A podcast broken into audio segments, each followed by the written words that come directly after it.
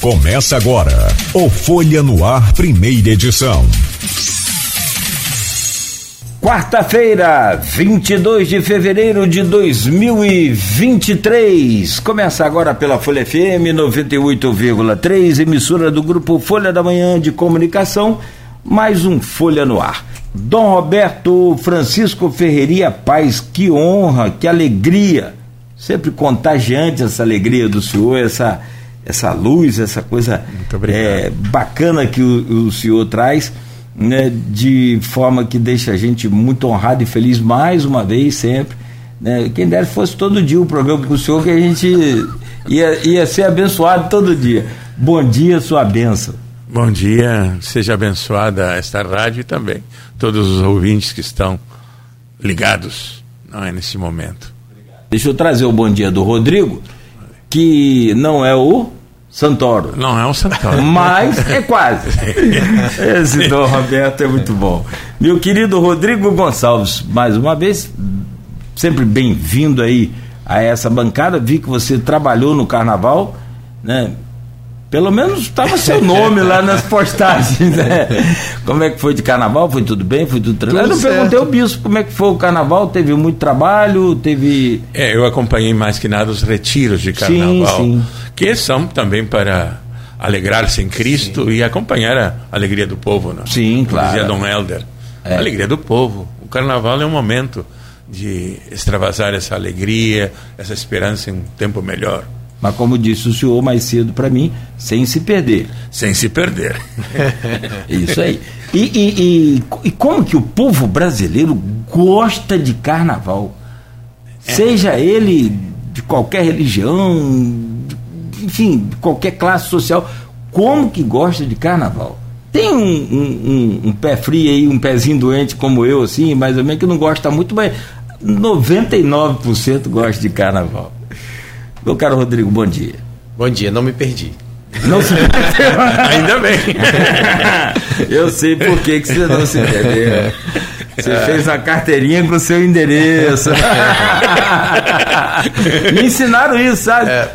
Cláudio, não se perca no carnaval. Eu falei, Deus seja louvado. Bota uma carteirinha assim no pescoço com o endereço. Se alguém te né? achar, um crachazinho. Não, mas foi tudo tranquilo. Carnaval, é, trabalhei, mas deu pra, deu pra me divertir um pouco, né? Com alguns amigos, recebi alguns amigos da minha humilde casa lá de Gruçaí. Todo mundo foi para lá, deu pra curtir um pouquinho o Carnaval de São João da Barra. É, mas o que você falou, né? Trabalhei também aí e a gente acaba se envolvendo também em tudo que aconteceu nesse fim de semana, né? É, então é aquilo, né? É um momento para a gente também refletir, né? Sobre né, que a alegria é uma coisa que a gente, né, infelizmente, muito momentânea às vezes, né? Então a gente precisa refletir mais do que é, do que é a vida, do que a gente tem de propósito para ela. Então acho que a quarta-feira de cinzas, hoje nosso bate-papo vai ser muito em cima disso também, do que as pessoas pod, possam refletir, né? E agora, para muita gente o ano começa agora, então é isso, né? A gente vai falar hoje de um tema aqui, a campanha da fraternidade, que traz essa reflexão muito importante. E é algo que o bispo sempre tem falado muito na, na nas, quando ele tem a oportunidade de falar, de, de pregar, ele fala muito sobre isso.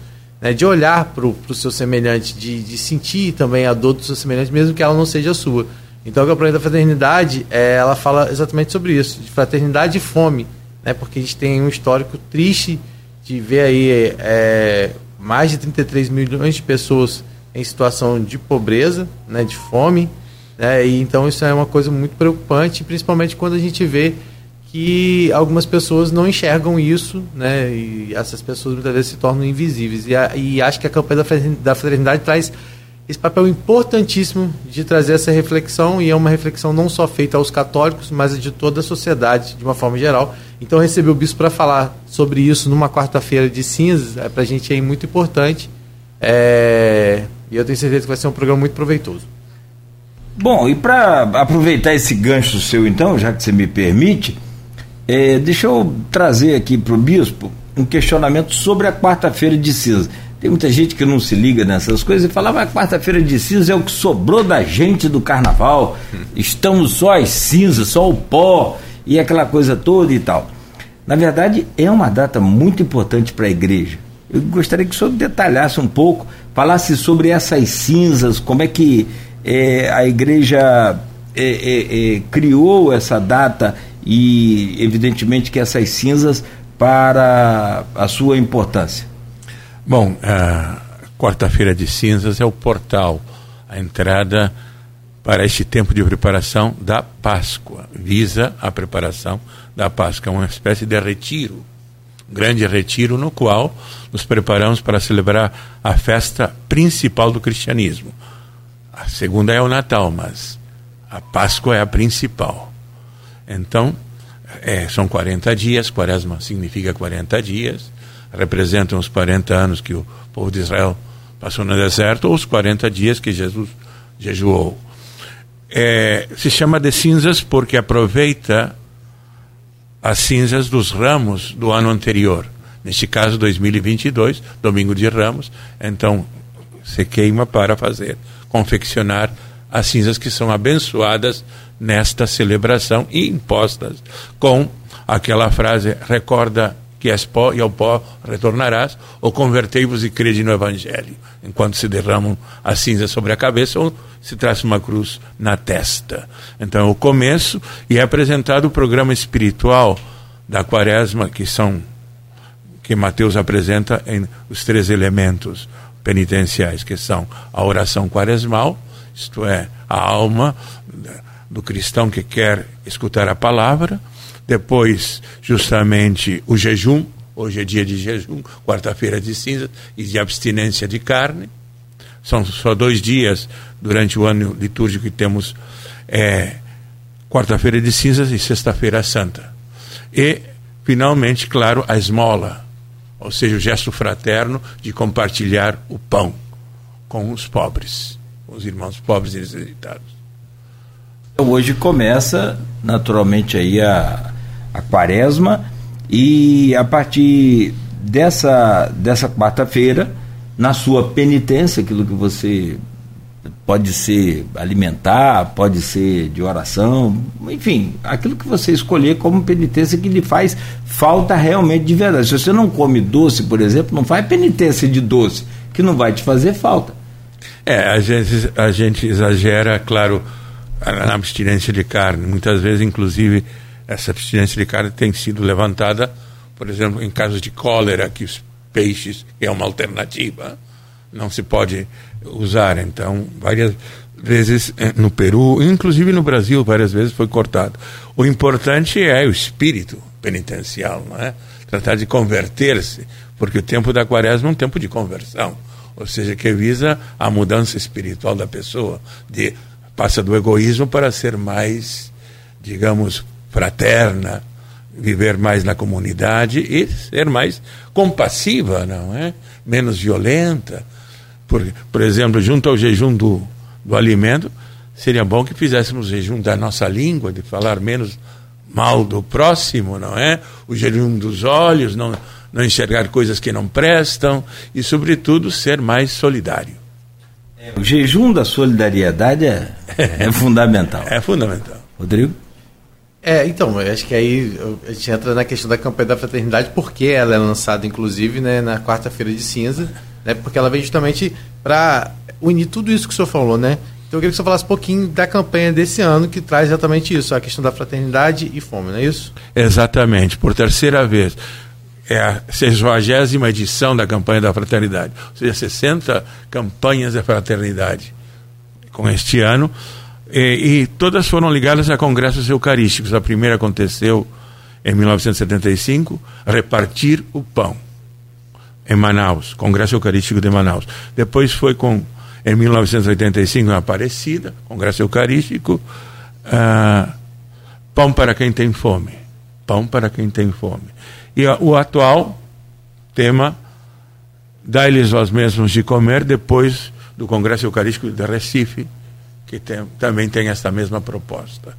Dai-lhes vós mesmos de comer. Então vamos falar, os anos que o senhor falou então foram quais anos? É... 75, 85 e 2023. Ou seja, quanto tempo a gente não, não, não assim, é né? claro que a igreja tem um trabalho muito bacana com as pastorais, mas assim, há quanto tempo a gente não precisava trazer isso tão em evidência, né? Então, ou seja, a questão da fome, não que ela não, não para, tivesse parado de existir, mas agora a gente sabe que o, o, né, o país voltou a aparecer né, no mapa é, da fome das Organizações Unidas. Então, Exato. realmente é, uma, é um momento crítico, né?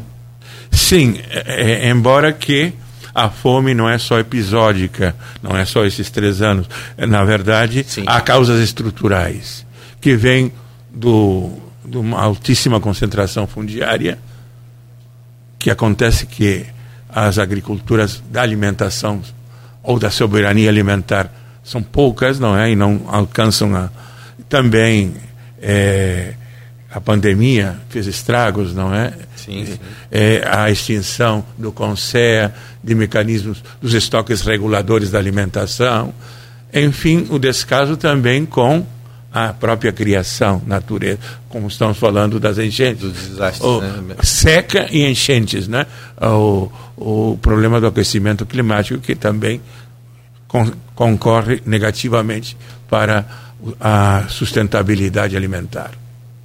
Dentro da, da campanha, então o, o lançamento vai ser hoje. É, Hoje às 10 em Brasília e a maioria das igrejas vai ser na celebração da quarta-feira de cinzas também. hoje a celebração só tem a, a celebração em Campos acontece 19 horas na Catedral, Catedral. Diocesana. Sou que celebra. A missa das cinzas? Sim, a missa da cinza. Celebrado pelo senhor. Celebrada por mim, sim.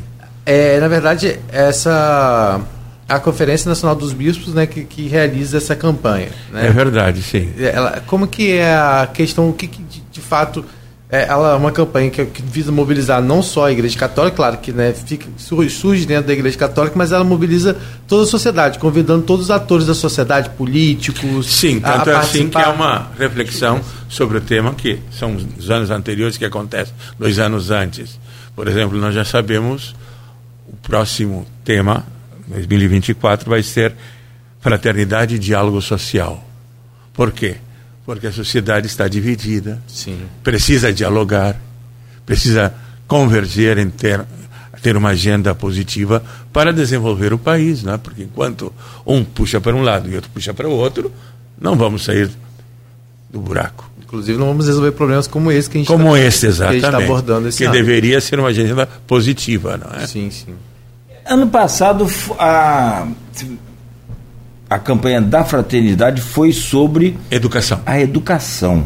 É, eu, eu, eu participo e acompanho muito essa coisa da, da campanha da fraternidade e tem também um, um motivo para ser lançada na, na quaresma, no início Sim. da quaresma, e não no início do ano, que às vezes eu ficava pensando, por que, que não lança logo no início do ano para ir aproveitando já o tempo? Não, mas, é, exato. Ela tem um, um motivo para ser lançada hoje. Sim, ligada, como ele explicou muito bem, a esse período de conversão. É, na verdade, a campanha da fraternidade é para gerar, mobilizar as pessoas, sim, mas para que sejam mais humanas e mais fraternas, que vivam um cristianismo mais compromissado. Sim. Agora, bispo, Dom, Dom Roberto, é, como medir, e se é possível medir, porque a igreja é gigante, ela tem proporções gigantescas. É, talvez eu não sei sobre o tamanho da fome, como é que seria esse embate, mas como medir, por exemplo, os efeitos dessa campanha da fraternidade? Como a do ano passado, da educação e de tantas outras que são. É possível medir isso? A igreja tem um acompanhamento? A gente disso? faz uma avaliação, claro, de como essa campanha impactou. Tem também a coleta do que será 2 de abril, a coleta que é destinada a projetos, projetos para viabilizar, eh, digamos, a transformação que tocam assim, por exemplo, as pastorais sociais, a agricultura familiar, eh, hortas comunitárias, tudo aquilo que possa melhorar o abastecimento, o alimento. E não no sentido, volto a insistir, eh, assistencialista, mas de promoção humana integral, para empoderar os famintos para que deixem de sê-lo e possam contribuir e se tornar cidadãos de pleno direito. É isso que a, a campanha visa também, não é? Irmãos e cidadãos. É porque né, isso é importante, como o senhor falou, a questão do assistencialismo. Né? Se a gente tivesse é, políticas públicas que realmente visassem essa questão, né, que não se baseassem só no assistencialismo, é, a gente teria, teria hoje uma sociedade mais igualitária, mais justa, né? Exatamente. Então a gente, claro que né, a gente sabe que às vezes aquela, aquela, aquele atendimento imediato, emergencial, uma, emergencial, ele tem que existir, porque às vezes, né, é uma a família passa por um momento, como você mesmo falou, da questão da pandemia, né, foi algo que ficou muito marcado. E agora isso não pode se tornar um algo, não pode se tornar uma política de, de, de, de governo. Né? Ela tem que se tornar um, algo, pelo menos, que fosse que seja paliativo a outras, enquanto você vai trabalhando o desenvolvimento da sociedade como um todo. Então, a gente vê hoje é, programas que acontecem, né, como Bolsa Família e outros que acontecem, que muitas vezes ele é questionado é, da forma que ele é aplicado. Então, como que o senhor vê isso, a questão hoje? Eu acho que as, essas políticas precisam ser mudadas, elas precisam ser melhores trabalhadas. É, como que o senhor avalia isso? Não, elas devem ser mais integrais e, e levar a pessoa, claro, a não depender disso. Porque devem ser emancipatórias as políticas públicas. Se trata justamente de criar um, que essa família possa, primeiramente, conseguir trabalho e renda. As, as políticas públicas devem ser geradoras de renda e também possibilitar o ingresso da pessoa. Claro que há pessoas também que serão dependentes pela, em razão de idade ou também de deficiências uhum. ou carências. Mas, na verdade, uma política pública deve visar a, a plena inserção da pessoa na sociedade.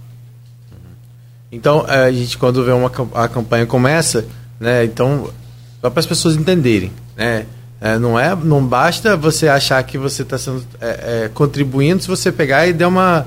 Ah, fiz minha parte, doeu uma cesta de, de alimento. A proposta não é essa, claro, pode Sim, ser feito. Eu, eu acho que há três níveis, inclusive o livro coloca no Agir, o nível pessoal. O livro que só fala nível, é o livro de orientação da campanha? Texto base. Ah, da campanha. Texto base. Mostra, mostra para a câmera o pessoal de casa ver. Ah, aqui, ó. Esse texto é o... base sempre tem uma metodologia que é o ver a realidade, que nós falamos das causas da fome, sim. Qual é a realidade do Brasil, a, a iluminação, isto é, os fundamentos, por que devemos fazer isso? Bom, Cristo, que é o novo Moisés, o novo Moisés é, é, Eliseu, que vem multiplicar o pão, não no sentido de dar pão, mas no sentido de integrar a, esse desafio de amar como Deus ama. Não é verdade? E de se tornar filho de Deus e por isso irmão e por isso compartilhar o pão, gerar alimentação para todos, pão para todas as mesas. Essa é a proposta. E depois o agir, que é pessoal, que é comunitário e eclesial e que é também compromete a sociedade civil na busca de aquelas políticas públicas que sejam realmente transformadoras, que levem ao faminto a deixar de sê-lo, mas a integrar como a cidadania plena, como dizia Pedro Demo, uhum. Isso, de direitos sociais. E, é, então são essas, seriam essas duas bases, assim, essas bases. E dentro dessa proposta, o que, que o senhor pretende de mobilização aqui na área da diocese em relação a isso? Chamar o poder público para poder discutir isso de uma forma a aplicar essas. essas é, chamar a, feito, a né? sociedade civil, não é? Por exemplo, estamos fazendo um trabalho com os moradores de rua, inclusive fizemos no, no Natal, claro. Mas a ideia é gerar renda para eles e espaços também de atendimento que dêem dignidade porque os moradores de rua, o senhor sabe também, são uma população bastante vulnerável pela questão do alimento. Uhum. Então temos projetos para a população em situação de rua. Também haverá justamente potencializar e otimizar a obra do Salvador, uhum. que visa o aprendizado, Muito o fim da integração justamente de menores que estão em situação justamente ajudar essas pessoas né? a se integrarem a uma educação cidadã. E terceiro, claro, é, potencializar a, a, a Caritas em cada paróquia para que também, junto nos seus bairros, possa fazer alguma coisa integrada também, mas sempre passando do assistencial para a promoção humana integral e para políticas públicas com o município também. Caritas é, desculpa, Rodrigo. Caritas é a parte da, da, a da coordenação que, social que cuida da, da, da caridade. Exatamente, da Caritas. É, em latim é caridade. É caridade. É. é porque é importante o bispo colocar isso para que a campanha não seja politizada. Não. Porque as pessoas é, falam, ah, aumentou a fome no, no governo de fulano, e agora é, o de ciclano está tá consertando isso, isso de uma certa forma, ao invés de integrar, acaba não cumprindo a proposta que é a campanha, que é, é justamente unir para que as pessoas possam não, inclusive, transformar. Bem porque não existe governo da igreja. Exatamente. E a igreja não é um grupo de pressão para os governos.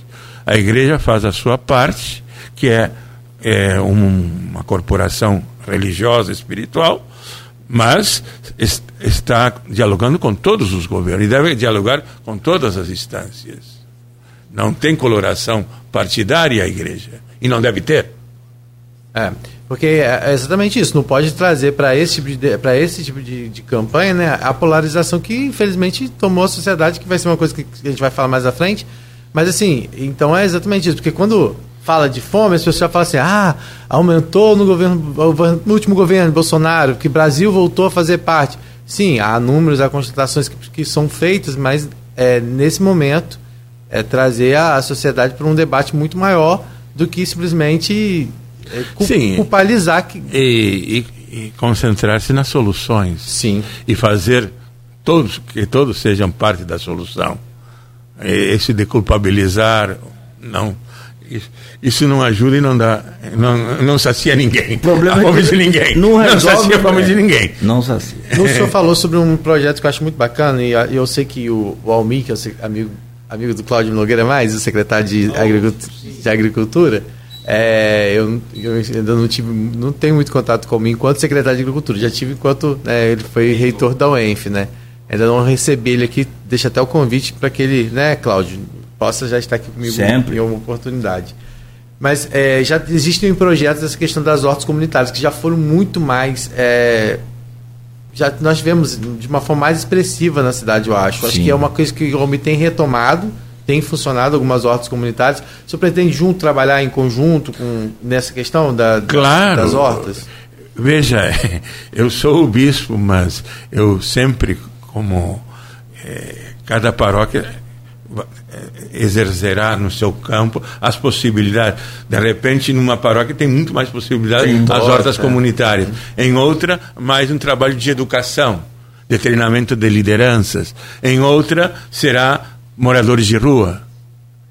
É dizer, os projetos dependem da, da realidade social uhum. em que estão, não é? O que nós fazemos justamente é dar as coordenadas e mostrar a, a espiritualidade que deve inspirar a, a cada ação, tratando justamente de fazer parcerias com a sociedade civil, com a, com a CDL, por exemplo, uhum. a SIC, e também, claro, ao município, que sempre está também acompanhando.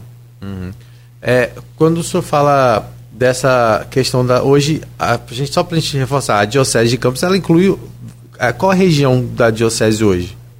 Olha, ela é, a nossa diocese é praticamente um terço do estado do Rio de Janeiro. uh, compreende a região norte e noroeste do, do, Rio de Janeiro. Então são muitas paróquias. São, são, são 63. 63 paróquias, né? E todas elas vão estar desenvolvendo aí ações em conjunto. Sim, sim. Desde Lavarissai, Santa Clara.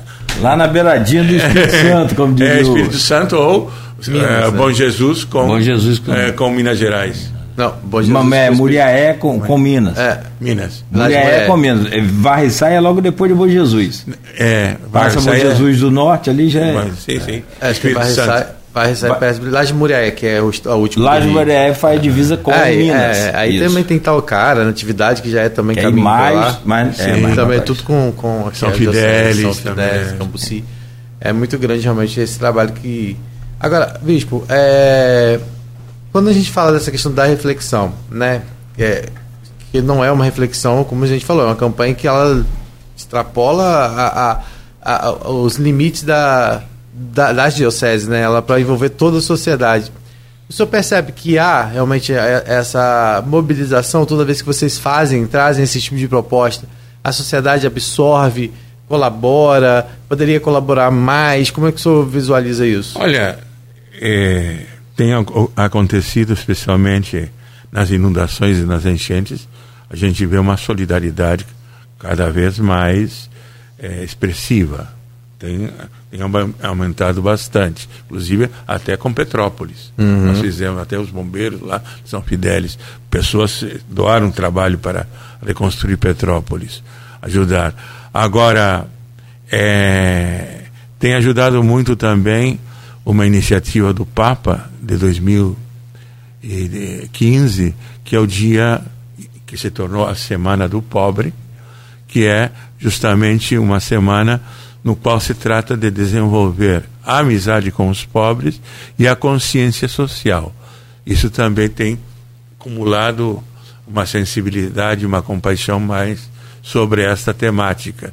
Então estamos crescendo, porque na verdade o que acontece desde a, é, uma década é, é um certo individualismo as pessoas, cada um, inclusive com, ah, parece que isso até, é, por um lado, com o lockdown, essa, essa esse distanciamento, é, ainda muitos não retornaram às igrejas, estamos nesse movimento de retorno, não é?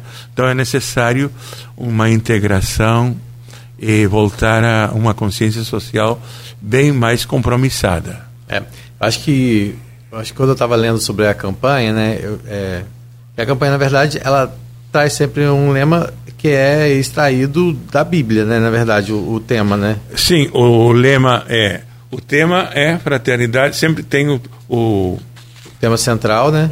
Fraternidade e fome. fome. Então é o tema da fome ligado à fraternidade, para gerar frat...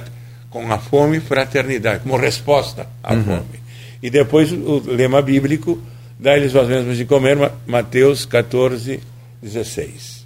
É, e aí eu estava lendo sobre, né, falando assim, e uma coisa chamou a atenção que um dos objetivos, né, um dos objetivos da campanha é, é justamente propor aos fiéis um caminho de conversão para não ceder à cultura da indiferença frente ao sofrimento do outro. Eu acho que é isso, a questão da indiferença precisa ser muito trabalhada, porque superada, é, né? superada porque... a cultura do descarte e a banalização do descarte. Você não vê, né, que está do seu lado às vezes, de passar por cima mesmo, às vezes. Sim, como né? aconteceu com a parábola do bom samaritano, que estava um homem caído, um sacerdote e um levita passaram de longe, não sei, não deram a mínima, e um samaritano, que era até um, pode, pode ser um inimigo daquele que estava caído, o levantou e o levou para a estalagem, o curou isso é o que pede sempre o Papa Francisco em todas as suas pregações, nessa questão das pessoas trabalharem isso, né? Seja... Sim, inclusive há uma palavra forte que está já em outros é, é, textos bases da, da outra, e outras campanhas com que falaram a violência, não é? A porofobia, o ódio aos pobres. Inclusive essa semana. Uh, uma, a raiva contra os pobres. Você acredita, é, e só falou sobre isso, essa, é, acho que mais ou menos uns nos 10 dias nesse retorno da Leste, teve uma, uma campanha propondo isso. A gente até é, é, vai virar uma lei no estado do Rio de Janeiro, pelo menos dentro do que foi aprovado na Assembleia Legislativa. E quando eu vi o termo, né? Repete Aporofobia. Eu falei assim, gente, o que, que, é, que, que é agora? Né? A gente fala assim, o que, que é? Porque eu não conhecia. Aí eu falei, será que, é, será que é necessário uma campanha para tratar sobre isso? E, né, ou seja, de gente que tem. É, repulsa, a gente tem repulsa. É, aversão. É, aversão. Sim, não. Veja que há uma ideologia que foi construída. Ah, porque o pobre, não tem pobres.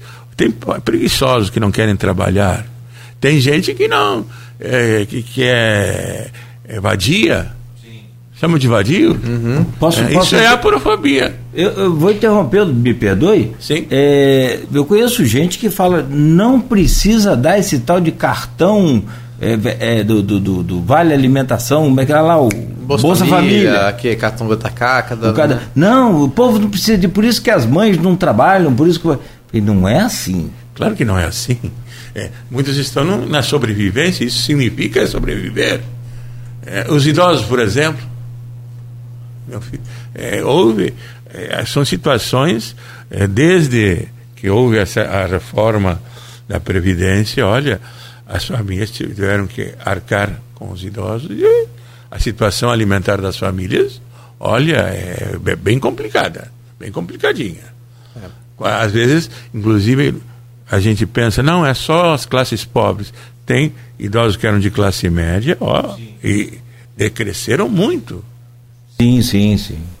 Há um conjunto de, de fatores aí na própria economia, na, na, na, na, própria pandemia também, essa coisa. Agora, é, isso, é, essa dureza, fria, frieza, não é, de tratar ou julgar até, ou julgar. É muito triste. É, o pior triste. ainda é julgar. É, você não ajuda e ainda é, atrapalha. Não, não, não, não façam isso, não. Você ainda não ajuda e atrapalha. E aí fica aquela coisa, porque a fé sem a caridade, sem a fraternidade, é vazia. É morta, diz Tiago, o apóstolo. Fé sem obras é morta. E falava, da, claro, das obras de misericórdia, porque é muito triste uma pessoa, ah, eu não dou porque essa pessoa é assim. Olha, se ela está fingindo, é Deus que vê. Uhum. Mas nós que temos um coração devemos sempre atender Sim. às necessidades. Se nos pedem é por alguma coisa. E eu, eu, eu, tenho essa coisa assim como vida também, né? Muito particular, se me permite falar, mas é assim, se chegou até a mim, algum motivo tem. Sim. Então, se eu busco caminhar aqui, aquilo que Jesus ensinou, e aí vem uma pessoa, me pede uma coisa e eu não dou, então eu não estou caminhando naquilo que Jesus. Não, e eu acredito que o Papa, inclusive, não é só dar uma coisa material, é interessar-se, escutar, uhum. escutar a história dele, a narrativa dele, porque aí você possibilitará, às vezes, até encaminhar para alguma coisa, não é? Um trabalho, uma renda. Uma palavra mesmo, que. Desculpa. Ou até mesmo uma reflexão, né? Porque às vezes você for uma pessoa também que está agindo de má fé, no momento que você é, né, possa conversar com ela e fazer com que ela veja aquilo, né? Exato. né? É a questão da conversão, né? Como o senhor fala, né? Mesmo porque se essa pessoa está fingindo ou está vivendo disso, ela precisa ser antenada. Que não é digno isso. É, e ela tem carência é. em algo. Porque... Tem carência em algo, exatamente. Né? Então isso aí, falta sentido de vi é, da vida, da falta vida sentido dela. da vida. Então aquilo, né? e, a, e a proposta é essa, fazer com que ela possa ser é inserido como um todo, né? Ou seja, é, para que ela dali ela não, não parta para coisas ainda piores muitas vezes, né? Exato. Então isso vale muito para uma criança, às vezes, para um adolescente que a gente vê às vezes pedindo e a gente às vezes, é, né? Não, às vezes uma conversa de saber qual é o contexto familiar, da possibilidade de, de encaminhamento hoje aos equipamentos sociais que existem, né? É, fazendo não, que aquela criança uma... não possa estar longe da escola, que muitas vezes isso acontece.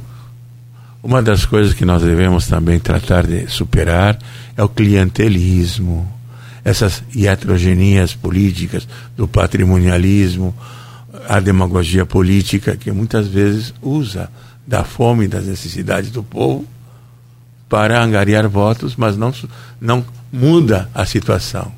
E continua a situação, e, e continua a mesma então, porque é, antes era visível em alguns lugares do Nordeste, graças a Deus mudou, que um voto a gente conseguia só com uma lata de água. Então, esse tipo de dependência a gente tem que se superar. Que José de Castro falava, né? A, a geopolítica da fome a, política também cria fome. Quando não é uma. Como, como o Papa Francisco diz, a melhor política, a política do bem comum, a política que traz as pessoas ou trata as pessoas como cidadãs. Tem aquela parábola do essa coisa de aparofobia, né? Que é a parábola do jovem rico que procurou Jesus e no final Jesus mostrou para ele: vai lá, vende tudo que você tem, divide com os pobres e me siga. E Mas ele não conseguiu. Ele não conseguiu. Jesus falou o quê? Mais fácil um camelo passar por baixo da agulha do que o rico é, entrar no reino Diziam de que era uma porta de Jerusalém que se chamava. Agulha, né? É, agulha. É, é. e aí não tinha como o camelo passar por ali.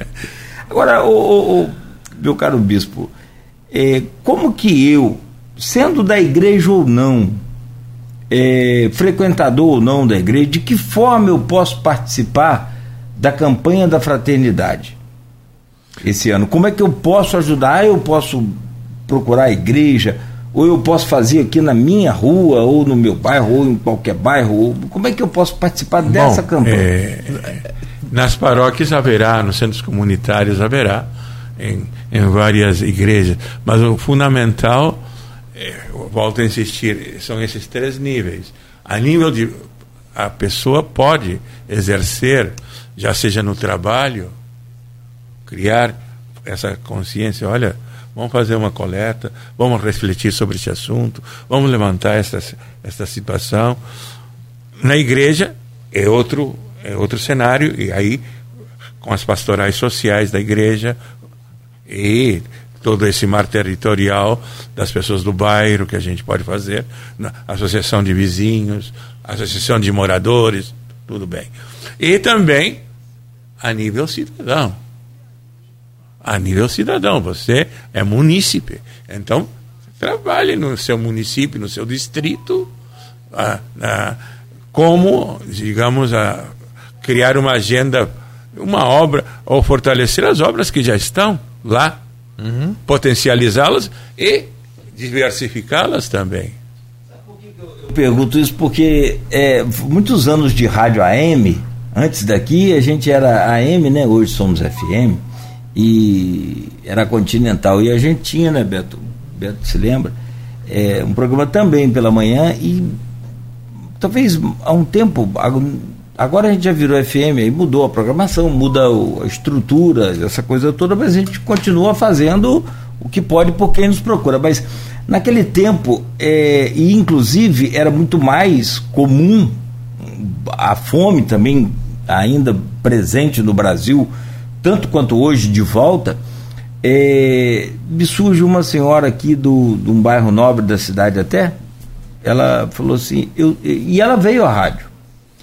Eu quero saber como que eu faço para ajudar as pessoas. Eu falei, olha para sua calçada, olha para frente aí que você vai ver um monte de gente precisando de ajuda. Aqui era um programa que a pessoa chegava, ó, estou passando necessidade, não tenho o que comer em casa, e aquela história, ou você acredita ou não acredita, então a gente fazia o quê? Colocava a pessoa, conversava com a pessoa e conseguia muitas doações. Uhum. Agora, essa senhora, ela falou, eu tenho dificuldade para entender como que eu ajudo. Então a gente orientou, falou para procurar é... igrejas, associações. O voluntariado social é muito importante. O Brasil se caracteriza, tem crescido bastante é, tem muitas, inclusive uma das é, espaços também que tem é, sido incentivado é a responsabilidade social corporativa. As próprias empresas estão crescendo nessa sensibilidade à responsabilidade social, à responsabilidade civil, digo, é, empreendedorismo civil, a responsabilidade ambiental das empresas. Graças a Deus, tem empresários que realmente a gente tira o chapéu, tem essa sensibilidade. E também tem crescido é, o associativismo, mas devemos ainda tinha mais às vezes. E não devemos esquecer que também há situações muito sérias de trabalho semi-escravo Uhum. Inclusive, eu me lembro de pessoas que às vezes a gente colocava, é, não, esta aqui é, é filha de criação, sim, mas está tá, sendo empregada doméstica e não tem nenhuma, nenhuma segurança. Muito comum, né? É, muito comum. E ainda é. e, e ainda é. Então a gente tem que também resolver esses casos, né? porque são casos muito injustos. Então, queremos ser uma sociedade cada vez mais convergente, não é? Democrática, popular, no sentido de que as pessoas tenham garantido seus direitos. Só para é, reforçar, né, é, Bispo? A coleta nacional da solidariedade, que o Bispo já falou, que é no dia 2 de abril. Né? É domingo de Ramos, sempre. Domingo de Ramos, né? Então, é, vai ter uma, toda uma arrecadação, todo um, um trabalho. Essa, e quando é a arrecadação também, né, as dioceses enviam 40% para o Fundo Nacional de Solidariedade, que é gerido justamente pela CNBB, que é a Confederação Nacional dos Bispos, é brasileira dos Bispos, é, e é responsável por atendimento a projetos sociais né, em todo o território brasileiro. Então, assim, e a outra, e outra parte dos 60% permanece justamente nas dioceses para que elas possam né, desenvolver também suas ações. Sim, ser aplicadas nesses objetivos que a, a própria campanha traz, não é? é ou agricultura familiar, ou aquelas pastorais sociais que têm alguns projetos, por exemplo, esse projeto com os moradores em situação de rua, aquelas pessoas que estão numa situação, digamos, de carência alimentar uhum. ou de insegurança alimentar. O senhor falou do voluntariado, e aí a gente deixa uma pergunta para a Cláudia para a gente falar, porque a gente sabe o quanto é importante também o envolvimento da juventude nesse tipo de campanha. E a gente fala e a gente sabe que a Jornada Mundial da Juventude trabalha todos esses elementos que o senhor falou aqui, é trabalhado com o jovem como forma de, não só o voluntariado, mas tudo que o senhor falou em relação a essas discussões que precisam ter hoje na sociedade. O envolvimento do jovem é muito importante. Eu queria que o senhor falasse, se depois do intervalo, o senhor comentasse um pouco sobre isso. O envolvimento do jovem hoje com a igreja, isso tem aumentado? É, como que o senhor tem visto isso e a importância realmente né, de, desses jovens estarem integrados não só na campanha da fraternidade, mas em todas as ações que são desenvolvidas pela igreja. Perfeito. Bispo, vou pedir licença ao senhor, então, rápido, até porque se os jovens não se envolverem, nós velhos estamos morrendo. Meu Deus, Nossa. o senhor é velho, não sabia? Tá a caminho. É, então, é. você tem que incentivar e tem que ensinar essa juventude aí. Bom, Dom Roberto Francisco Ferreira Paz, bispo diocesano é, de Campos, ao vivo conosco aqui, falando sobre vários temas, a campanha da, da fraternidade, falando sobre a quarta-feira de cinza, essa oportunidade de você se converter a partir de hoje, né? E também vamos falar sobre política, vamos falar sobre várias ações aí da, da igreja em vários campos. Nos próximos blocos, só uma pausa rápida aqui nesta quarta-feira que se eu chamar de segunda eu já estou pedindo desculpa antecipada, que quando a gente trabalha muito e tira uma folguinha, no próximo dia já é logo segunda. É automático, né, do Roberto? Bom, Rodrigo, você deixou uma conexão muito, muito, muito, muito importante no bloco anterior, que são os jovens. Essa pergunta já feita ao Dom Roberto. Quer refazê-la? Quer aumentar? Quer melhorar? Não, só aproveitar para a gente dar, também dar, deixar nossa lupa aquelas pessoas que estão acompanhando a gente ah, sim. pelas redes sociais, porque tem lá, né? Então, algumas pessoas dando seu bom dia, o Luiz Otávio, o Mário Filho. É, o Mário Filho botou um coraçãozinho vermelho e preto lá. É, e deve estar tá tomando suco Del Vale agora. e teve o, o Túlio Augusto também dando seu bom dia, o José Marques e a minha mãe, claro, Sebastiano, que foi a primeira a entrar aí, que tá lá de Gruçaí ouvindo a gente. Então... Que não convidou a gente para caranguejar, sabe, do, o bispo? Eu comi Vamos ver se com a presença do bispo a gente apela hoje para convidar. Eu não, comi, eu não comi caranguejo, comi siri esse fim de semana. Não tem problema, tem, bispo? não. Não, nenhum. É só a única. Eu, eu, às vezes, eu tenho uma certa repulsa dos, da forma que se cozem os caranguejos vivos. Ah, é. Eu não gosto disso. É, é ideal não, é nunca. É, não, é maltratar não, o bichinho. É. Não, o ideal é congelar até, né? Oh, não. pra não. Não, não você mata ele, ele fica dormente, né? Ele, ele, nem sabe que morreu. É sério, é igual a Temos que não infringir sofrimento, como dizem os irmãos budistas, a, nin a nenhuma criatura. É. E aí, no nosso bom dia, então, a todas as pessoas que estão acompanhando a gente aí. Ó, e claro, você que está acompanhando a gente também pelo rádio sempre. A gente estava falando ainda sobre a questão da, da questão do voluntário. A gente estava falando sobre a questão do voluntariado, que é importante, de discussões que precisam ser ampliadas. E a participação do jovem, acho que assim, eu sei que é uma coisa que sempre foi feita pela igreja, mas com a, a, a acho que o advento da internet trouxe também muita evidência à, à questão do, da, dessas discussões, os jovens participar mais e a, principalmente da Jornada Mundial da Juventude, a, a, que teve no Brasil, evidenciou muito isso, a questão do voluntariado, do jovem estar presente à igreja, né? E eu queria que o senhor falasse um pouco sobre isso.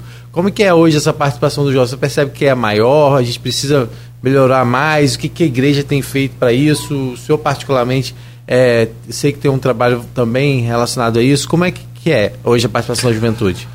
Olha, é diversificada e ligada, como o senhor colocou bem, ao voluntariado, sobretudo o voluntariado que tem a ver com a natureza, a ecologia. É, os jovens também trabalham a questão da caridade. E é interessante que eles se distanciaram um pouco da política. Noto. E também de liturgias um pouco que não lhes chamam a atenção. Eles estão muito presentes nos grupos de oração, inclusive universitários. Eles estão presentes também na renovação carismática. Estão presentes nos, no que nós chamamos de novas comunidades. Que, que seriam essas novas comunidades? Olha, tem muitas aqui, Fonte de Água Viva, são comunidades que se, digamos, tem um fundador, ou fundadora, ou vários, e vivem um carisma. A maioria são famílias carismáticas, derivam dos grupos de oração que se tornam comunidades e assumem um, a evangelização. E isso atrai muito os jovens. Uhum. Posso dizer porque eu sou o bispo no Brasil que, que acompanha as novas comunidades. Mas também quem foi o grande apóstolo da juventude foi o Papa é, João Paulo II. São João Paulo II, que criou esse evento que você estava fazendo referência, as Jornadas Mundiais da Juventude, que nós tivemos aqui em 2013 uhum. com o Papa Francisco, aqui no Rio de Janeiro. Inclusive foram muitos é, campistas lá. Sim, sim.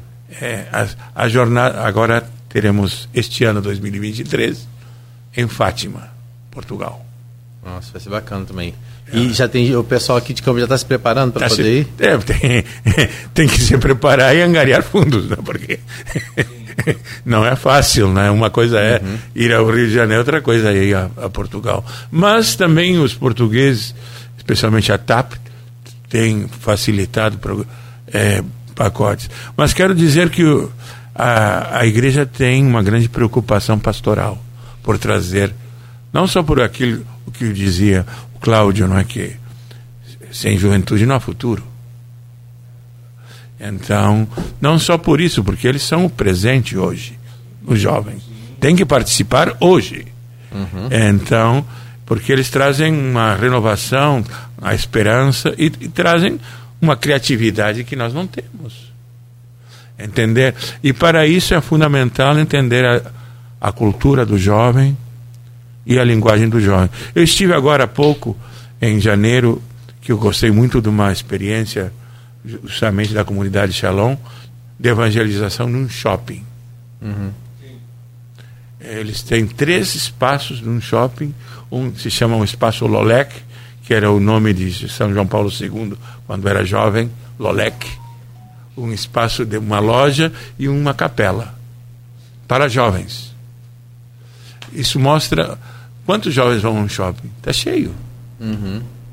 E eles estão evangelizando lá. Isso no shopping aqui de Campos? Não, não. No Rio. Ah, no Rio. No Rio. Essa comunidade Shalom, ela, ela tem campos hoje? Tem, tem, tem campos. E, e foi inclusive onde o senhor Sim, no claro. de carnaval, é isso? Exatamente, exatamente lá no Colégio Eucarístico. E, e tinha muito. E tava Sim, muito bastante jovens. Por isso eu digo, eles trabalham, inclusive Faço alusão à comunidade Shalom porque inventou novas expressões de evangelização. Eles têm o café de Jesus ou a hum. pizzaria de Jesus. Boa. Atrai espaços assim que são neutros. Sim. E é, o, o, pessoal se sente acolhido. Não é, não tem essa, digamos, esse rigorismo, não é que às vezes enfrenta um jovem que não está habituado mais a participar na igreja. É, você tem. A, a tem que igre... ter jeito para trabalhar com os jovens. Exato. É, o, senhor já falou aí, você tem que buscar o linguajar do jovem. E, e, e, e já deu um exemplo: o habitat do jovem. O habitat do Pô, jovem. Porque se você some, se a igreja não faz um trabalho bacana também na internet. Porque a... os jovens estão na internet. Aliás, está todo mundo na internet. No Twitter, assim, no o, Twitter. o Papa Francisco tem dado, uma, digamos, um banho de criatividade em usar os meios de comunicação Sim, sim. para atrair os jovens, justamente. Porque o- onde é que o jovem está? Está nas redes sociais, está nos, no- no- no- no- no- nos entretenimentos que ele tem na, na internet. Está, eh, digamos assim, na, Houve um tempo da necessidade nos da tele- festivais de música, Dos festivais de eh, música. eh, Exato. de artes, Sim. até no esporte. Sim, Temos que ir ao encontro, onde ele esteja. Sim. Né? E aí, vou- porque na verdade é aquela velha máxima antiga, mas se, é, ela é muito atual a cada dia. Se você não aparece, você não é lembrado. No caso, se a igreja é católica ou a igreja ela não aparece, ela não é lembrada. Lógico. né? Então, É o que o Papa sempre nos diz: uma igreja em saída. Uma igreja que vai ao encontro. Uma igreja que tem que ser jovem porque Deus é jovem. sim. Deus é eternamente Sim. jovem. Então, nós temos que ir ao, ao, é, amar o jovem, como dizia São João Bosco. O primeiro para trazer o jovem é amá-lo. amar muito os jovens. É a questão do diálogo, como o senhor falou, é dialogar com, com todos. Né? Com E- todos. E, e aí não tem como. Eu tive a oportunidade, inclusive, de acompanhar a bela pregação que o senhor fez na festa de Santa Amaro, né? Ah. quando a gente tinha várias autoridades políticas lá, né? Das, não só políticos, mas os políticos, né? como sempre, eles marcam presença de forma mais massiva lá, maciça lá na, na festa de Santa Amaro. E o senhor falou muito sobre isso, sobre a questão do diálogo, né? sobre a questão de, de, de superar essa polarização. Né? O senhor citou, inclusive, né, é, outras religiões, né? como o senhor Sim. acabou de citar aqui a questão do, do é, budismo, Budismo. né? É, E isso em é uma coisa. isso- é, isso é uma coisa que a gente, né? é- é, orgulha muito de ver que a gente tem, assim, sinceramente, de ter um bispo na nossa diocese que, que, que, né, que congregue dessa forma, porque é, é, é uma questão muito importante que o Papa, quando a gente, Papa Francisco, e isso ser ecoado aqui, porque às vezes é difícil a gente ver as pessoas pregarem o diálogo e a gente vê o quanto isso é importante. Então, quando eu vi a sua pregação lá, e eu fiz questão de ressaltar isso é, em, em uma das reportagens que eu fiz e também nas redes sociais, porque é isso que a gente precisa trabalhar. Então, quando a gente fala dialogar com o jovem, é dentro disso, né? Dentro, porque não adianta você querer impor algo sem que você converse, sem que você dialogue. E a gente só chegou onde chegou, infelizmente, na questão da polarização, porque muitas vezes faltou esse diálogo, faltou essa, é- essa imposição que muitas vezes é, se colocou tanto de um lado quanto do outro. A imposição, às vezes, de.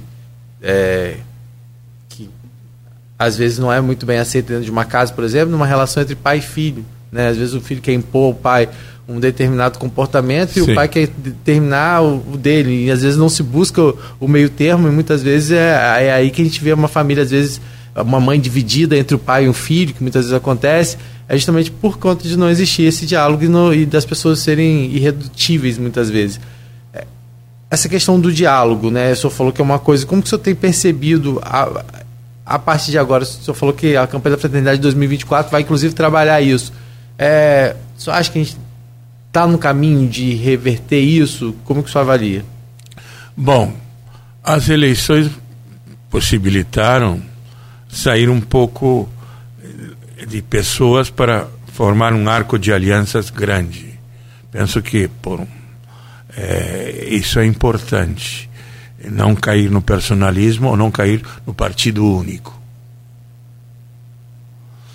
Eh, tratar justamente de fazer não alianças espúrias, mas ah, um encontro nacional, um projeto de nação, no qual devemos envolver a todos os setores.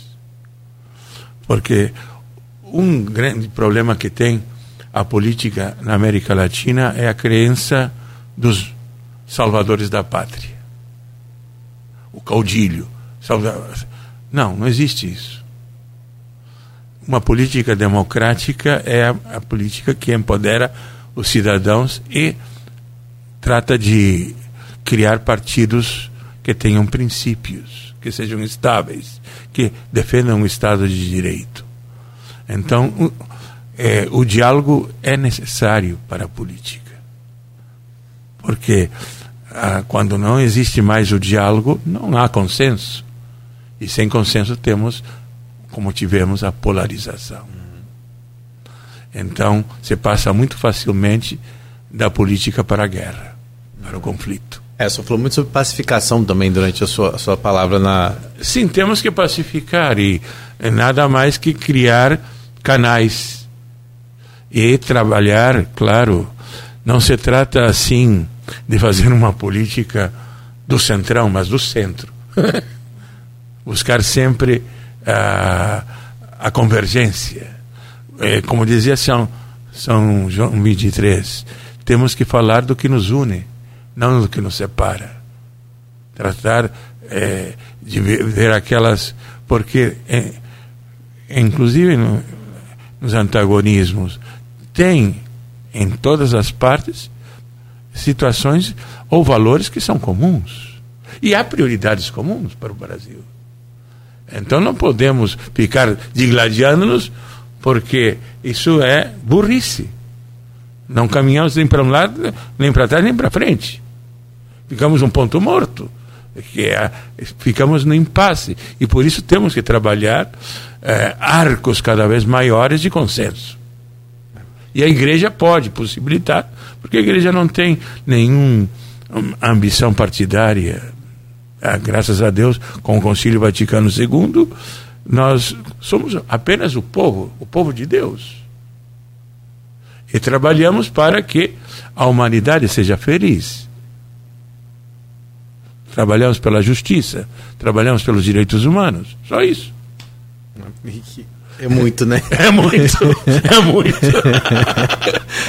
É, agora, quando a gente fala. Agora a gente pode entrar, né, Cláudio, num dos temas que a gente colocou. No, que é, quero que o senhor faça, possa fazer uma avaliação do que a gente tem vivido agora nesses últimos, vamos estar aí, 45 dias, com essa transição de governo, com as políticas é, que estão sendo colocadas é, esse discurso da busca pela pacificação, a gente viu, por exemplo, nessa tragédia que aconteceu no litoral de São Paulo, o presidente Luiz Inácio Lula da Silva estava é, na Bahia, saiu, se deslocou até, até lá, encontrou com o Tarcísio, governador Tarcísio. de São Paulo, né, e, e o prefeito, que eu não vou me recordar o nome agora, que é do PSDB. Então, a gente, independente de partido, mas nós tínhamos um republicano, né, tinha o, o Lula do PT e tinha o do PSDB. Né, então, todos ali sentaram e e, e, falaram a respeito disso, de unir forças, não, não só em momentos como aquele que está acontecendo ali, mas que isso seja uma prática no Brasil para a gente acabar com essa polarização, é, né, a gente pelo menos vê movimentos nesse sentido. Por outro lado, a gente vê movimentos, por exemplo, da, da que ainda existem, né? E aí ontem pegaram esse fato e tentaram politizar. Né? E aí a questão de politizar de que forma? Dizer, ah, porque quando teve em Angra dos Reis, Lula estava com com, com cooler na cabeça, passeando não sei aonde. Quando teve. E aí começa de novo isso, né? Quando a gente está tentando. Começa de novo, acho é, que nem não, acabou. É, nem é. acabou, mas assim, mas. Fortalece. Né? É, que em momentos como esse, que as pessoas têm que ter outra visão, né? Que, de, poxa, as pessoas foram 40, é. quase 50 mortos, mais de 2.500 casas destruídas, é, né? Um monte de gente desaparecida ainda, e aí as pessoas levam para esse lado, ah, porque Lula fez assim e Bolsonaro não fez assim. E aí a discussão maior que, que precisa ter acaba se perdendo. Então... Não, o que me dói é que muitas vezes os cristãos, e eu trato de ser, é, não contribuímos para a paz, o diálogo e a proximidade, a aproximação das pessoas. Então, convertemos a, a política numa guerra ideológica mas, volto a insistir, a ideologia não é o mais importante. O importante são as pessoas, de carne e osso, de pele e pescoço. Uhum. Exatamente. e nós estamos a serviço das pessoas. E as ideias têm que se tornar princípios, princípios norteadores.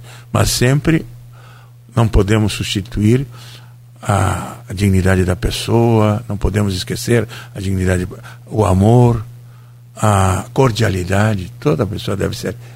É, temos perdido nesses últimos anos a civilização, a civilidade de tratar uma pessoa. É, e, e aí a gente pode entrar, a gente falar um pouco sobre a avaliação do senhor, é, um dos temas também que está que tá na nossa proposta, que é a questão, como o senhor viu essa questão, a igreja viu, o senhor pessoalmente viu, essa questão dos, dos atos antidemocráticos que ocorreram com a invasão aos prédios dos três poderes. Não, eu é. achei, claro, Gilmar Mendes chorou, mas eu também me senti muito, assim, dolorido, porque, independente de quem está presidente agora, é, isso é Estado, são instituições do Estado que devem ser respeitadas como a bandeira nacional, como escudo de armas do Brasil. Então, me parece que isso foi uma quebra séria do regime republicano que temos. Porque queremos um Estado de Direito e a melhor se queremos melhorar o sistema, se queremos substituí-lo, bom, teremos eleições. Uhum. Essa é a melhor forma. Participar ativamente, é, com uma crítica construtiva também. Não ficar né, né, nessas coisas menores é, que só desgastam e é, é debilitam, a, enfraquecem a política. A política tem que ter sempre P maiúscula Uhum. Não fazer, é, não tornar-se demagogia, não tornar-se uma, uma espécie de antagonismo radical, que isso não beneficia a ninguém. Voltamos a falar que a política é a arte e a ciência do bem comum. Arte e ciência do bem comum. Quando desaparece o bem comum, só temos facções. E nós até agora vemos política facciosa. Ele disse uma coisa, eu tenho que dizer a contrária. Uhum. Bom, mas se ele está dizendo a verdade, isso é, absurdo, não é? Tem que haver uma proximidade. É, e por isso a, a igreja deve ajudar as pessoas a, a, a, a recuperarem uma virtude cardeal que é a prudência, a responsabilidade. A responsabilidade. Nós amamos o Brasil, e o Brasil não é de, uma, de um grupo ou de um partido. O Brasil é de todos e de todas. Esse fato de 8 de, de janeiro, que o Rodrigo abordou, abordou muito bem, é, eu, e o senhor perfeitamente na resposta né, é, falou sobre a, a democracia atacada, é, eu acredito que ele transformou o país. É, existe um Brasil antes de 8 de, janeiro e, e outro a partir de agora. Ou pelo menos é preciso que se faça isso no sentido de manter a democracia. Mas antes, o, o, o bispo Dom Roberto, a própria igreja católica havia sido também é, é, atacada, atingida fisicamente, estruturalmente por esses vândalos. Sim, é, é, há uma intolerância juntamente, não é só o problema da, é, nós, da divisão ou da polarização, há intolerância que isso já é, se torna uma forma de política do inimigo. Uhum. Aquele que pensa diferente a mim, que está sendo dissidente, é uma pessoa que é antipatriota e, por conseguinte, temos que eliminá-la. Política de eliminação que tem um viés fascista. Que tem um viés fascista. Porque já não concordamos mais com aqueles. Não concordamos mais com a igreja que é comunista não concordamos mais. Não, alto aí. Alto aí. São pessoas. E devemos respeitá-las. E são brasileiros, brasileiros, e que querem eh, também o melhor para o país. Então temos que pensar de outra forma. A intolerância é a melhor forma de destruir um país. A mais rápida, talvez. É, porque é infecunda a intolerância. É, é como dizia muito bem Don Heller Kammer, é a espiral da violência. só avança, só avança. E como dizia Mahatma Gandhi, na, na política do olho por olho e dente por dente, todos vamos ficar cegos e benguelas. banguelas. Sim. O é, que, que vamos é, fazer? É, dente por, a política de vingança, da raiva, do ódio, é, é amargo. Não, não, eu não posso rezar nem querer isso para o Brasil. Agora, um cristão que ceda a essa tentação do ódio e da violência é, é, de se perguntar se conhece o verdadeiro Cristo. Sim. Aproveita para. Aproveita para. Uhum.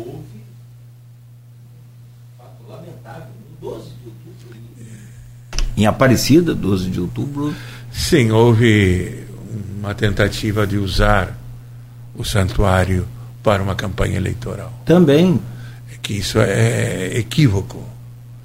É um dia justamente de Nossa Senhora, de uma devoção. Vamos para Aparecida para quê? Para rezar. Uhum. Não para angariar votos. Não podemos fazer isso. Independente, não, né? De ataques Sim. mesmo, né? Porque, de ataques. É, porque. É, e os extremistas, de novo, do lado de fora da igreja fazendo a mesma coisa. Eu digo extremista para não falar de um partido ou de outro, mas a gente sabe que tem uma tendência. Uhum. Sim, essa... é, são tendências espúrias, tendências que realmente é, às vezes levam ao descrédito da política. É, como o senhor tem avali avaliou é, ou tem avaliado né, essa questão do novo governo, é, principalmente na reação dessa questão do, dos Yanomami, que foi uma coisa que chocou um, Bom, eu fiquei todo. esperançoso quando é, alguns temas que foram descuidados pelo governo anterior, a Casa Comum, por exemplo, agora está em mãos da Marina Silva. Os indígenas também ganharam, ou povos originários, é, uhum. a palavra é povos originários. Sim. Também estão com uma pessoa competente. E também a igualdade racial. Três temas que, na agenda anterior, tinham sido praticamente marginalizados ou esquecidos. Uhum. Não quero avaliar, mas é mais ou menos isso. Uhum. Então, o colocar já nos ministérios pessoas, ou também a importância da mulher, também, que tem um, uma participação bastante mais intensa. Não é? Sabemos que a, as mulheres são a metade da população. Uhum. E a representatividade política delas possibilita uma política de diálogo. Uhum. A mulher dialoga muito mais, aliás, fala muito mais. Mas no Yanomami foi uma questão seríssima.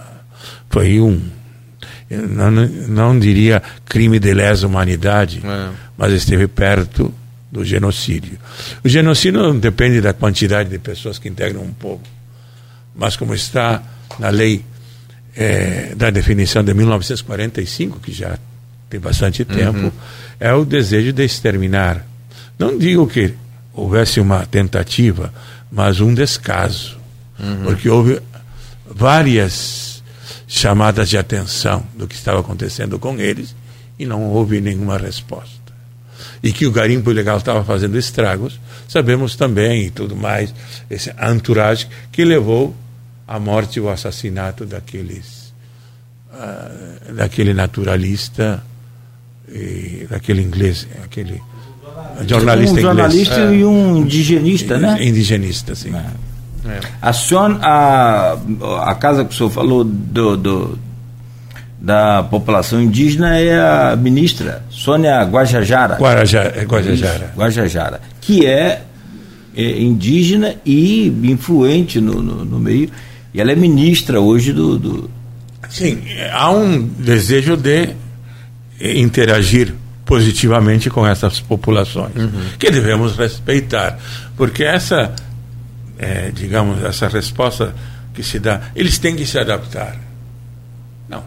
Há um desconhecimento dos direitos culturais dos, dos povos originários. Há um desconhecimento. Inclusive, há tribos que têm o direito, como está reconhecido pelas Nações Unidas, que têm o direito de não se integrar e continuar, inclusive, isoladas. Uhum. É um direito. Sim. E devemos respeitar. Não, vamos tirar porque não, não, não, são, não, não, não acompanham o progresso. Alto aí, alto aí.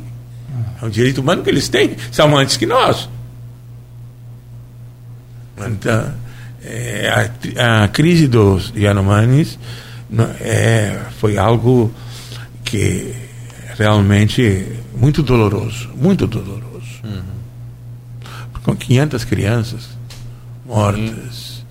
Então, espero que não se repita mais. Que, que tiremos uma lição de como devemos respeitar a nossos ancestrais. Porque são nossos ancestrais e que têm, é, cuidaram da nossa terra e cuidam da nossa terra. É, eu só falando né, desses, desses, desse, desses três, vamos dizer assim, dos povos originários, direitos humanos e meio ambiente, né, que foram, mas como só avalia, tem avaliado o desempenho como um todo agora? Está é, confiante? Acredita que, que o Brasil pode também. É, até essa questão da intolerância que o senhor falou que é muito forte, isso ser contornado um pouco mais? Como que o senhor avalia? Eu acredito e tenho. É, é, digamos, não é fé porque a política não é uma questão de fé, senão de racionalidade. Mas tem a ver também com uma certa espiritualidade e a esperança, que é uma virtude teologal. Eu tenho esperança que o governo que não é de um partido, que é um governo plural, mantenha esse pluralismo e chegue a fazer um projeto de governo que permita um desenvolvimento sustentável. É, houve, me parece, umas desinteligências com uh, o Banco Central. Acho que não é a linha do conflito que vamos resolver. Mesmo porque é, o Brasil está retomando um crédito internacional e para mantê-lo é necessário essa seriedade no que se faça. Respeitar a instituição do Banco Central é importante. Embora temos que flexibilizar as metas, porque a situação que estamos agora precisa de um investimento maior em políticas sociais. Como já vimos, não é? Ao uhum. longo de hoje, do diálogo. É, agora, fazendo uma avaliação mais próxima da, da nossa realidade aqui, como o senhor tem avaliado hoje essa questão do. A gente viu que a Câmara de Campos e a Prefeitura viveram um momento de tensão nos últimos anos, nos últimos, no último ano, 2021, 2022, né? Bastante tenso, com presença da polícia para garantir segurança em frente à, à Câmara. É, Sim, um, aquela bastante, eleição que, é, que no, trancou totalmente. Totalmente a pauta que agora vem tentando. E voltou agora já estão tendo aí seus primeiros conflitos também. Né? Já teve aí os primeiros desgastes. Né? Por mais que o senhor tivesse pegado um 15 de janeiro tão bonito lá de Santa Mara, pedindo que todos, todos aqueles presentes estivessem lá, né? É, avaliassem a questão do diálogo da pacificação, né? E o momento hoje, segundo posto pela governabilidade, é essa, né? Que hoje nós temos hoje um campista à frente da Assembleia Legislativa do Rio de Janeiro. A gente tem né, o irmão dele à frente da Câmara e o prefeito interagindo com, com eles. Eu só acho que isso é, pode ser realmente produtivo, é, se levado na prática, de fato, se sair do, do, do que Olha, é prometido apenas? Eu espero que as dinastias, porque é uma questão de dinastias, uhum. não interfiram na política. Espero que tanto o Garotinho como digo o Vladimir, estou falando, uhum. como o Marquinhos possam pensar mais, digamos, a, a longo e médio prazo, não é? Que isso importa, porque senão vão ser capturados ou sugados para esse tipo de política pequena, uhum. que isso não faz bem a Campos ou não faz bem a ninguém. Não é? Penso que eu gosto muito do Vladimir, mas também gosto do Marquinhos e conheço também o Bacelar que está, o Rodrigo, Uhum. Seu xará. Meu xará. que é o presidente da LERJ. Uhum. Então, é, são pessoas que eu acredito que tem a suficiente inteligência política de fazer algo melhor e pensar mais na população e no bem comum. Tá certo. É, Campos hoje tem é, cerca de é, 75 mil famílias em situação. 75 mil pessoas à margem da linha da pobreza. Exatamente. Insegurança alimentar. Né? Insegurança alimentar. Então, Grave. E que aí vem a questão das ações do governo. Exatamente aquilo que a gente falava mais cedo. E tema principal dessa conversa de hoje, que é a campanha da fraternidade, que será lançada daqui a pouco, né, às 10 horas da manhã em Brasília, como o senhor disse. É Nós que... faremos a nossa parte e estamos oferecendo-nos também para com, fazer parcerias com a sociedade civil, especialmente com o município também, que sempre tem, inclusive, o prefeito tem ajudado a três entidades uhum. que trabalham na ação social, inclusive melhorou, antes dava uma mensalidade cada seis meses, agora deu uma mensalidade até o fim do ano. A gente recebeu aqui o. Sim. Falou sobre isso aqui no programa, né, Cláudio? Isso é importante salientar a boa vontade, né? Três entidades, não são? Treze. Treze, treze, é, treze é, entidades, é, perdão. É. Uma é a Santíssimo Salvador. Salvador. É. Isso. Foi, isso foi semana passada.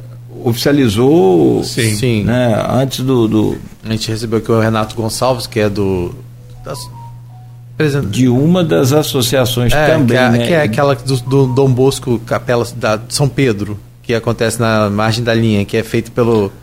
Salesianos. Salesianos. Salesianos. É, Colégio Salesiano. É, ele teve aqui falando sobre essa questão e falou sobre o Salvador né, e sobre todas as outras é, representatividades aqui de campos que vão estar tá aí é, recebendo esses recursos, né? Assim, a garantia que esses recursos vão entrar né, que é dá para planejar mais, Sim, porque é, com certeza. Só falando sobre a campanha da fraternidade hoje, que para quem quiser acompanhar, vai ter transmissão ao vivo aí pelas emissoras de, de TV, né, que é a inspiração da, né, as de inspiração católica aí, que é a Rede Vida, vai, vai transmitir né, também. Então tem a, a Rede Vida, a Pai Eterno, a Horizonte, a Evangelizar, a Nazaré e. Aparecida, né? Aparecida aqui para mim não tá. Canção não. nova também deve Canção transmitir, nova. né? É, e também tem aí pelo, pelas redes sociais da SNBB, YouTube, Facebook, ah, Twitter. Perfeito. Todo mundo aí também pode acompanhar a partir já das 9 horas já começa lá a celebração da Santa Missa que vai ocorrer é, na capela, deixa eu ver aqui. Em Brasília, Nossa Senhora Aparecida, na sede da CNBB. Na sede da CNBB, é, Vai acontecer lá em a celebração a partir das 9 horas, então depois tem o lançamento dessa campanha, né, que a gente falou aqui que... Essa sede da CNBB em Brasília é aquela, aquela bonita ali na, na Sim, na, que foi reformada. Eu já tive lá, muito bonita, muito bonita. Foi reformada, foi sim, sim. espetacular. Então... Ela tem, desculpa, é, tem, perdão, Rodrigo? Eu, eu, eu, eu me empolguei aqui. Não, eu, eu queria conhecer, eu não lembro, eu já fui Ela tem uma imagem de coroa. Sim. Não é? É, é então, aquela... é é a... Não, essa não é. Não, essa, essa... Aí, essa é a catedral. Essa, essa é a catedral. É isso que eu tô. É isso que eu quero saber. Não, se é a catedral. Não, não é na catedral, não. não, não é na catedral, não. Que fica ali próximo à Praça dos Três Poderes. Não, essa é a catedral. Fica ali na esplanada. Essa é a catedral. É a catedral mas, mas a celebração. Então, a, a esplanada... De Neumayer.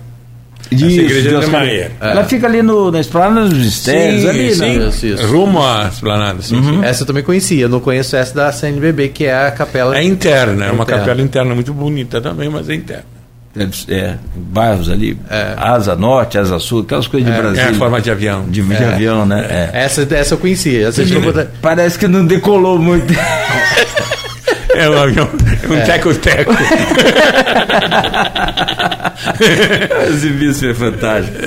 Ó, então, só para a gente reforçar a campanha da fraternidade, que tem aí o tema central fraternidade e fome, mas trazendo o lema, o lema bíblico, extraído de Mateus 14,16, que é dá-lhe vós, vós mesmos, vós mesmos de comer, né? Que é aí o, o, o lema.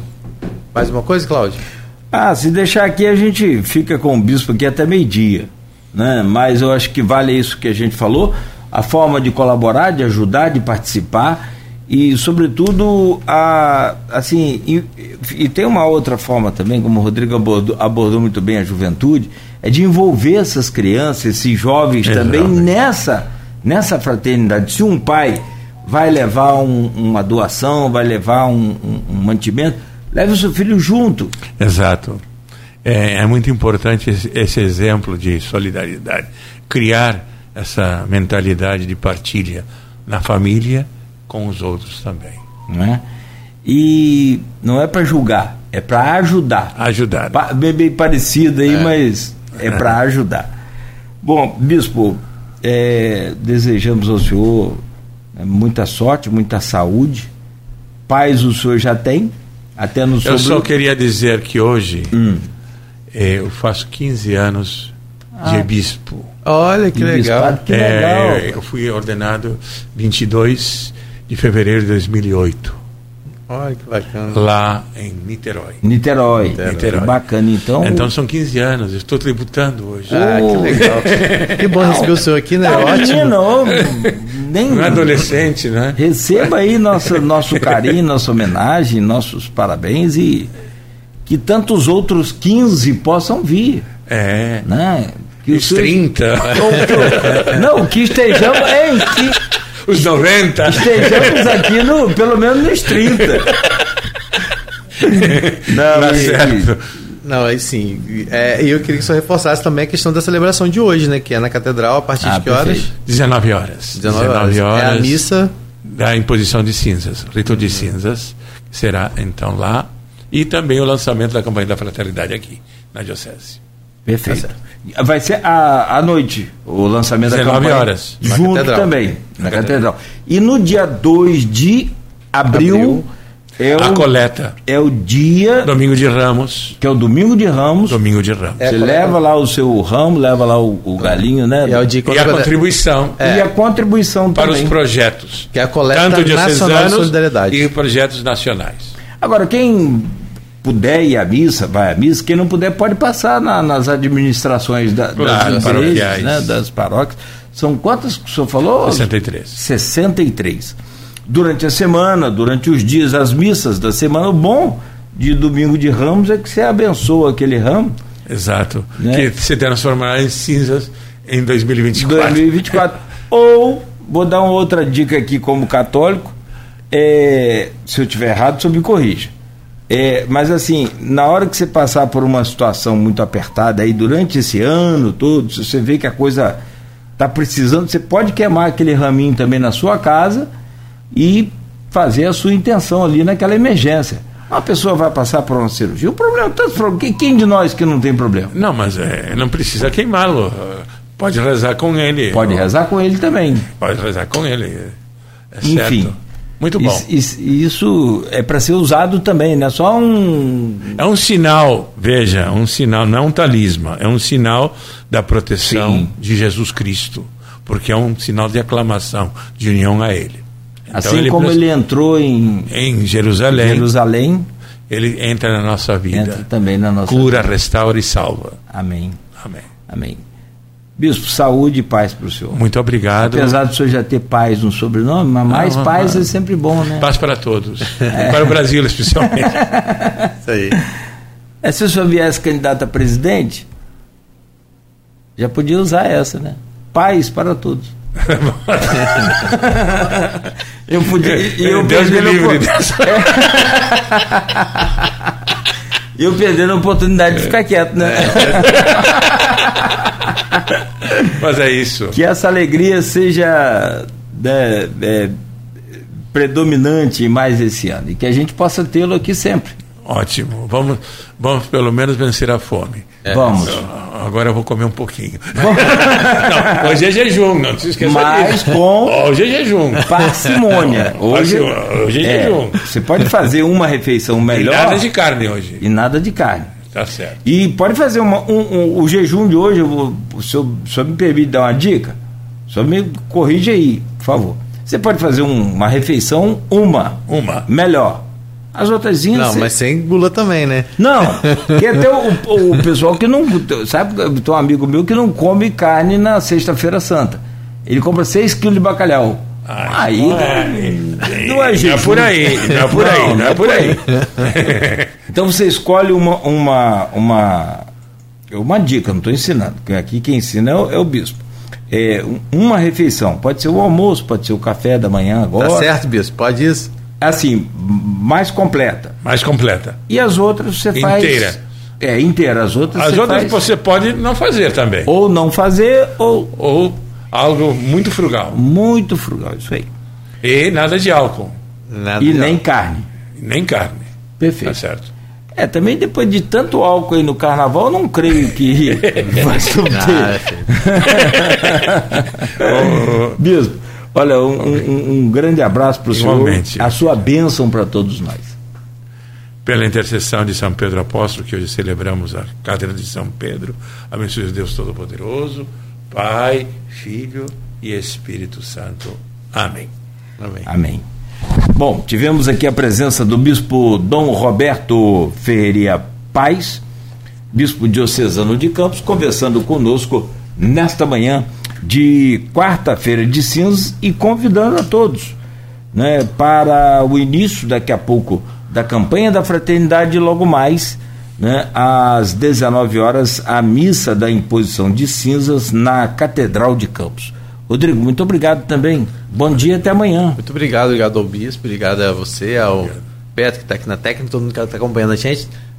Lembrando que daqui a pouquinho, né? Daqui a pouco não. Já lá no Folha 1 já tem atualização o tempo todo das informações aqui da região, né? E a gente continua aí, hum, à disposição de todo mundo.